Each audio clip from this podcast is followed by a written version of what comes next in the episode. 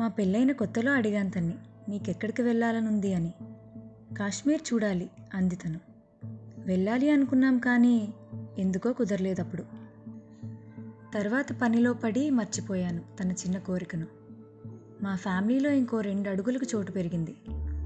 అందరం కలిసి వెళ్ళిందంటే అది తిరుపతి ఇంకా గుళ్ళు గోపురాలే. సంవత్సరాలు మారాయి. ఎంతగా అంటే మాతో పాటు పెరిగిన రెండు అడుగులు వేరే ఇంట్లో కొత్తగా అడుగులు వేసేంతగా. నేను వాలంటరీ రిటైర్మెంట్ తీసుకున్నానని ఎవరికీ చెప్పలేదు. ఇంటికి వెళ్ళాను. బట్టలు సర్దుకో ఊరు వెళ్తున్నాం అని చెప్పాను తనకి. ట్రైన్ ఎక్కేశాం. వైజాగ్ దాటేశాం. మనం దిగాలి ఇక్కడ. వయసుతో పాటు మతిమరుపు వచ్చేస్తుంది అంటూ ఉంది తను.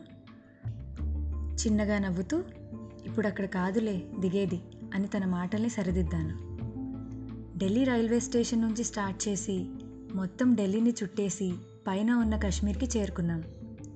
రూమ్ బాల్కనీలో నుంచి చూస్తుంటే వ్యూ చాలా బాగుంది. చుట్టూ అంతా మంచే కనబడుతోంది. తన వైపు చూస్తున్నాను. ఏంటి? అంది తను.